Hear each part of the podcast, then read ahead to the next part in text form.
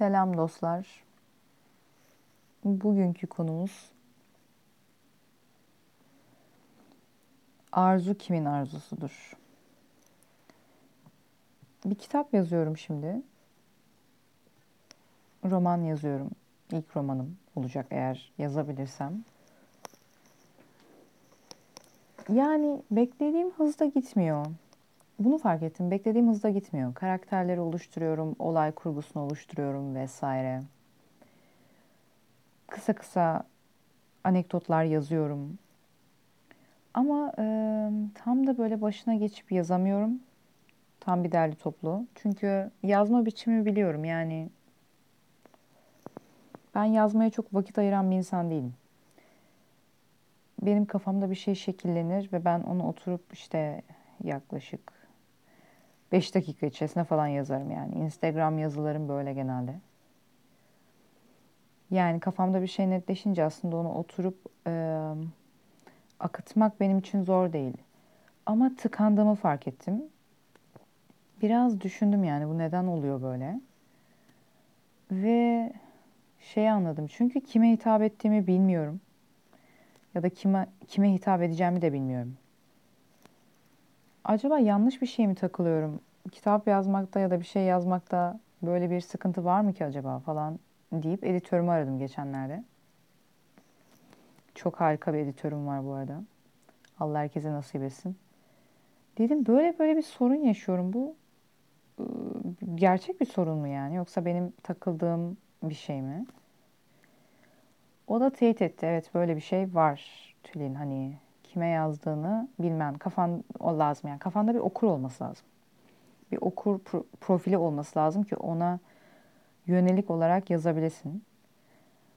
Ben de bunun üzerine içimden derin bir has siktir çektim. Çünkü herhalde birkaç senedir yaşadığım problem bu. Yani temelde yaşadığım problem bu. Sanırım bu 30 yaş sendromuyla çok alakalı. Şimdi hayatınızı belli bir yere kadar hep diğerlerine göre yaşıyorsunuz ister negatif olsun bu, ister pozitif. Yani ya birilerine karşı ya da birileri için yaşıyorsunuz. İşte çok takdir ettiğiniz, çok hayran olduğunuz hocayı memnun etmek için ya da onun gözlerinde size dair parıltıyı görmek için iyi ödevler veriyorsunuz. Ya da senden hiçbir şey olmaz diyen hocayı göt etmek için mesela çok iyi ödevler veriyorsunuz. Ee, ya hoşlandığınız insan sizden hoşlansın diye bir takım özellikler geliştiriyorsunuz, kendinize bakıyorsunuz vesaire. Ya da sizi terk eden ya da hiç size bakmayan o geri zekalı neye uğradığını şaşırsın diye bunu yapıyorsunuz falan. Yani fark etmiyor ama çoğunlukla diğerleri için güdüleniyoruz. Sonra ama 30'lu yaşlarda şöyle bir şey oluyor. 30 yaşlara gelirken ya da tam girdiğiniz zaman birden diğerleri çok yetersiz gelmeye başlıyor. Yani şimdiye kadar yeterli olan öteki birden yetersiz bir ötekine dönüşüyor. Yani biri geliyor diyor ki bence şöyle yapsan sana çok güzel olur. İşte çok yakışır. Sen, sen, sen tam bunu yapacak insansın falan. Eskiden olsa sizi inanılmaz motive edecek bir şey. Çünkü Lacan'ın da söylediği gibi arzu öyle veya böyle ötekinin arzusudur. Ama şey diyorsunuz ya bunun için kalkıp da kalk, şimdi şununla uğraşacak halim yok yani. Hani hiç onun için şunu yapamayacağım. Bu herhangi bir şey olabilir. Kitap yazmak olmak zorunda değil ya herhangi bir şey. Şimdi bu noktada kişisel gelişimciler, tatlı su kişisel gelişimcileri daha doğrusu. Kendin için yap. Her şey kendin için diyebilir. Bu çok doğru bir iddia değil. Yani bu çok yapılabilir ya da sürdürülebilir bir şey değil. Şunu söylemiyorum. Sadece kendimiz için yaptığımız şeyler yok mu? Tabii ki var. Kendi sadece kendimiz için yaptığımız şeyler de var ve olmalı ama eğer içinizden büyük bir şey çıkarmaya çalışıyorsanız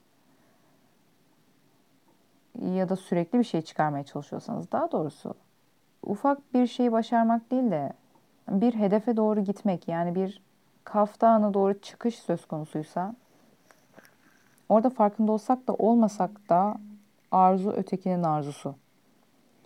Yani Ya bildiğimiz bir ötekinin arzusu, ya farkında bile olmadığımız, çok da unuttuğumuz bir ötekinin arzusu. Belki ötekinin negatif arzusu, yani tam da istemediği şeyi yapıp onu suratına çarpmak. Yani bir yere kadar insanın derdi hep diğerleriyle.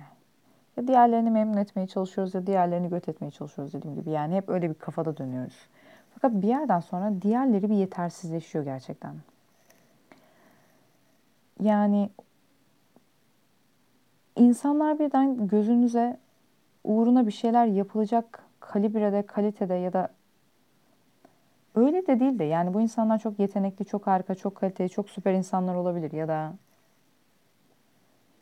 çok harika düşmanlara falan da denk gelebilirsiniz. Fakat bir biçimde içinizdeki o ateş yanmıyor yeterince. Yani sizi kalkıp bir şey yapmaya itecek kadar kimse o ateşi yakamıyor. İnsanın üzerine bir yorgunluk çekiyor. Bugün kuzenimle konuşuyoruz. Kendisi şu an yurt dışında. Diyor ki yani bir şeylere yeni başladım ama ben bit bitik durumdayım. Ben de aynı şeyi hissediyorum. Yani arkadaşlarım, başka arkadaşlarım da tam şu 30'lu yaşlardaki falan. Arkadaşlarım da öyle hissediyorlar. Yani bir şeyler yapabilecek ya da hatta belki son vuruşumuzu yapıp böyle voleyi vurabilecek noktadayız. Ama halimiz yok. Yani bittik tükendik. İnsanı çünkü bir yorgunluk geliyor 30'larında. Sanki böyle şey ilk dinlenme tesisleri burada olmalıymış gibi hayatın. 25'te falan zannediyordum ben bunu e, değilmiş. O tuvalet molasıymış yani. 25'lerde de mesela 25-26'da da insana bir yorgunluk geliyordu. O tuvalet molasıymış. 30'lu yaşların başı ilk 30 dakikalık, 45 dakikalık dinlenme tesisi yeri olmalı aslında. Çünkü insanın gerçekten enerjisi bitiyor. Yani fiziksel ve zihinsel bir yorgunluk yaşıyorsunuz. Sanki ilk 30 senenin tatili gelmiş ya da gelmiş olmalıymış gibi. Bu yüzden hiçbir şey ya da eskiden sizi ayağa kaldıran şeyler en azından sizi ayağa kaldıramıyor. Bu da bir sorun. Çünkü yani bir süredir bu soruyu kendime her şeyle ilgili soruyorum işte. Kitabı kime yazıyorum? Tezi kime yazıyorum? Yani niyetim ne? Ne bileyim. İşte şunu yapıyorum, bunu ne için yapıyorum? Çünkü e, motive olmakla alakalı şöyle bir formül var. Kimin dizeri hatırlamıyorum. Beklenti insanı motive eder. Yani ister o beklenti gerçekleşsin ister gerçekleşmesin. Genelde hiçbir zaman için sonuca ulaştığınızda yeterince ya da kafanızda kurduğunuz kadar tatmin olmazsınız. Yani hayal ve hedef mutlaka hayal kırıklığıyla karşılaşır. Ve bu dünyanın sonu değil ya da acayip bir şeydi ya da işlerin yanlış gittiğini göstermez. Ama gene de o son noktaya gelene kadar insan aslında bir beklentisi var. Yani şunu yapacağım ve karşılığında şunu alacağım. Diğerlerinden. Yani para bile olsa bu diğerlerinden para almak. İlgi alaka olsa diğerlerinden almak. Takdir olsa diğerlerinden almak. Yani ne olursa olsun diğerlerinin suratında görmeyi beklediğimiz bir ifade olur. Bu bizi ilerideki bir anda gerçekleşecek o işte diğerlerinin suratında göreceğimiz o ifade. O ana motive eder çünkü orada bir vizyon oluşur. Gelecek vizyonu oluşturursunuz. Dolayısıyla gelecek vizyonu oluşturduğunuzda ona odaklanmanız ve dağılmadan, savrulmadan o ana doğru gitmeniz mümkün olur. Fakat gelecek vizyonu oluşmuyorsa, çünkü gelecekte kime ne yapacağınızı bilmiyorsanız, buraya cevap veremiyorsanız, o zaman dağılıyorsunuz işte. O zaman dikkat dağılıyor yani bir şey yapıyorsunuz. Sonra başka bir şey yapıyorsunuz. Bir yerde bir şey daha yapıyorsunuz. Onu da yapayım, bunu da yapayım. Sonunda hepsi yarım kalıyor. Başlarken çok iyi ama anında geri araba susuyor yani. Yani marş basmıyor gibi bir şey ya da biraz gidiyorsunuz sonra duruyor. Sürekli it, böyle ittirilmeye ihtiyaç duyan arabaya falan dönüşüyorsunuz. Akü bitiyor çünkü yani gerçekten akü bitiyor insanda. Ve İşin korkunç tarafı bu sorunun cevabı şey de değil. Demek ki biz o zaman bizi daha fazla motive edecek bir şeyler lazım. Hayır aslında insan daha fazla motive olmak da istemiyor. Çünkü e, diyorum ya gidecek hedefiniz belirlense bile 30 yaşlarda bir akü problemi var. Bu sefer de şeyin tribine giriyorsunuz. Aman tanrım orada bir hedef var. çok da güzel bir hedefmiş gibi duruyor ya da olsa süper olurmuş gibi. Ama ben galiba bu fırsatı kaçıracağım. Çünkü ayağa kalkacak enerjiyi kendimde bulamıyorum. Ya da bir şeyler yapacak kuvveti kendimde bulamıyorum. Dolayısıyla sorumuz şu yani demek ki akü lazım ama akü nasıl lazım? Ee, yani klasik senaryo üzerinden gidelim. Akü bitince ne yapılır? Yolun ortasına kaldınız, akü bitti. Ne olur? Bir başka araç gelir ve kendi elektriğiyle sizinkini şarj eder değil mi? Dolayısıyla şöyle, 20'lerin başından 30'lara kadarki evrede hep ilerideki bir hedefe gidiyoruz ve arabayı hiç düşünmüyoruz yani kendimizi. Kendi bedenimizi, kendi zihnimizi, hani onun benzini var mı, aküsü yeterli mi, lastiği patlamış mı bunları düşünmüyoruz. Çünkü araba henüz e, sağlam. Gerçi 30'lu yaşlardaki bir araba da sağlam ama sıkıntıları var işte bir takım tamir edilmesi gereken tarafları var. Yani araba gene kötü değil. Ölmüş değil, bitmiş değil ama işte elektriği bitiyor, benzini bitiyor vesaire. Dolayısıyla daha fazla arzu ötekinin arzusu olamıyor bu noktada. Bu noktada çok ilginç. Arzu ötekinin arzusudur diyoruz ya. Kişi kendisi öteki olmak istiyor. 30 yaşlarda. Yani ben birinin ötekisi olayım. Onun arzusu benim arzumu yerine getirmek olsun. Ve biri e, beni toparlasın aslında. Yani çünkü benim arzum ne? Toparlanmak. Yani araba örneğine geri dönelim. Yolda kaldınız, akünüz bitti. Şunu istiyorsunuz. Bir araç, bir şoför aracıyla yanımda durmak ve bu akü problemimi çözmek istesin. Ya da benzinim bitik. Gene bir başka araç şu benzin problemimi çözmek istesin. Yani bir başkası benim arzumu yerine getirmek istesin. Özetle bir başkası benim gözüme girmek istesin. Bu çok narsistik bir şey değil. Öyleymiş gibi çınladığının farkındayım. Ama değil. Tınlamak yerine çınlamayı kullanmamın belirli bir sebebi var. Hemen belirteyim. Değil çünkü dediğim gibi 30 yaşların başı dinlenme tesisleri gibi. Dinlenmek ve toparlanmak istiyorsunuz ve inanılmaz derecede desteğe ihtiyaç duyduğunuz bir yaş. Acayiptir. Yani düşünüyorum hayatımda en bilgi birikimi sahibi olduğum dönem, en yaratıcı olabileceğim dönem. Kafamda 35 milyon fikir var. Bir sürü şey yapabilirim. Hasbel kadar bir takım konularda yetkin hale geldim. Yani yetkin derken sonuna geldim değil ama söz söyleyebilecek ya da bir şey üretebilecek noktaya geldim. Ama bir şey yapmak istemiyorum. Yani ya da o kadar yapmak istemiyorum. Yani içimdeki potansiyele denk düşecek kadar bir şey yapmak istemiyorum. Sürekli şey falan istiyorum. İşte geçen postta da söyledim ya da bir önceki postta. Twitter'a falan da arada yazıyorum. Abi biri bana kahve yapıp getirsin.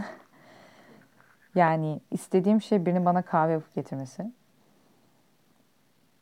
Çünkü kendime kahve koymaktan bile eriniyorum bazen. Yani günde 3-4 kere falan herhalde kahve içiyorum.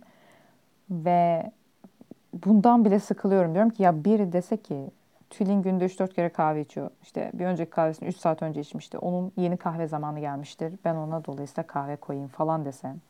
Yani öteki olmak istiyoruz. Nereye bağlayacağım? Cevap olarak şuna bağlayacağım. Belki insanların 30'lu yaşlarda evlenme tribine bu kadar yoğun girip patır patır evleniyor olmasının sebebi bu. Çünkü evlenmek ya da biriyle ciddi ilişkiye girmek fedakarlıkla, özveriyle ve diğerini önceliklemekle çok alakalı bir şey.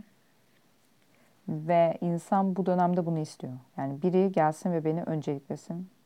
Biri benim beklentilerimi karşılasın. Biri bana biraz baksın yani. Ben biraz dinleneyim. Ben biraz toparlanayım. Ondan sonra şu diğer şeyleri yapacağım. Zaten genelde dikkat edin. Ee, insanlar nasıl 30'larında evleniyorlarsa o evliliğin işte belli bir süre rutin gidişinden sonra e, çocukla araya sokmadılarsa ya da en başta sokup işte 5-6 sene sonra artık çocuk kendi kendine hasbel kadar takılabilecek noktaya geldiyse insanlar genelde kariyerle ilgili patlamalarını 40'lı yaşlarında alıyorlar. Muhtemelen o evrede dinleniyorlar ve biraz da savruluyorlar. Yani hedefleri unutuyorlar, aile, ev vesaire. Ama ondan sonra tekrar hatırlıyorlar ve o ikinci güç patlamasıyla bir takım şeyleri başarmaya ya da yapmaya başlıyorlar ya da tekrar önlerine çekiyorlar falan. Dolayısıyla e, şeye bağlayacağım. Arzu ötekinin arzusuysa Biz kimin ötekisiyiz? Hep öteki diğerleri ve biz onların arzularını yerine getirmek durumunda mıyız? Yani biz hep böyle mi güdülenmek zorundayız? Özetle şunu söylemeye çalışıyorum. Aracınız sıkıntı yaşıyorsa artık ileride hedef de görmek istemiyorsunuz ya da ilerideki hedef de zaten size o kadar tatmin edici gelmiyor. Belki de tatmin edici gelmediği için artık bir hedefe doğru gitmek kim veya ne gelirse gelsin bir türlü ötekiniz olamıyor. O durumda sizinle birlikte yolu biraz gidecek. Hatta size bir omuz atacak. İşte arabayı biraz itecek. Kendi aküsünden elektrik verecek. Biraz kendi benzinden verecek. Özetle yoldaş arıyorsunuz. Yani 30'lu yaşların başında arzu ötekinin arzusudur. Geyi inanılmaz bayıyor. Onun yerine tam tersi bir role geçmek istiyorsunuz. Ben öteki olayım. Benim arzum birinin arzusu olsun ve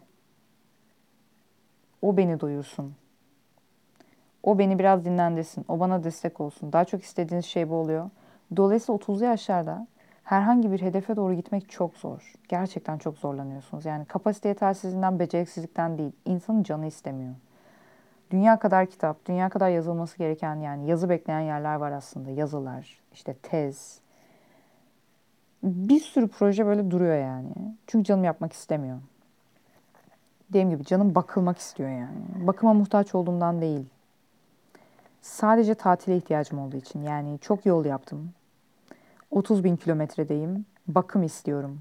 Dinlenmek istiyorum ya da biraz işte ayaklarımı açmak, esnetmek istiyorum. Daha fazla arabaya binip filanca yerdeki hedefe doğru hadi bakalım demek istemiyorum. Ve bunun hiç şahsi olduğunu düşünmüyorum. Bunun etrafımda dediğim gibi 30'ların başındaki insanların hemen hemen hepsini de görüyorum özellikle ve özellikle hedeflere ulaşmak konusunda kendini ekstra parçalamak zorunda kalan kadınlarda bizim için kariyer ya da kendini göstermek her zaman için çok daha zor. Herkes de bu yorgunluğu görüyorum. Herkes dinlenmek istiyor. Herkes ötekinin arzusu olmak istiyor artık bu noktada. Ama bir insan nasıl kendi kendine sadece var olarak varlığıyla ötekinin arzusu haline geliyor ya da bir başkasının ötekisi oluyor ya da olabiliyor mu? İşte bunu bilmiyorum. Böyle. Hoşçakalın.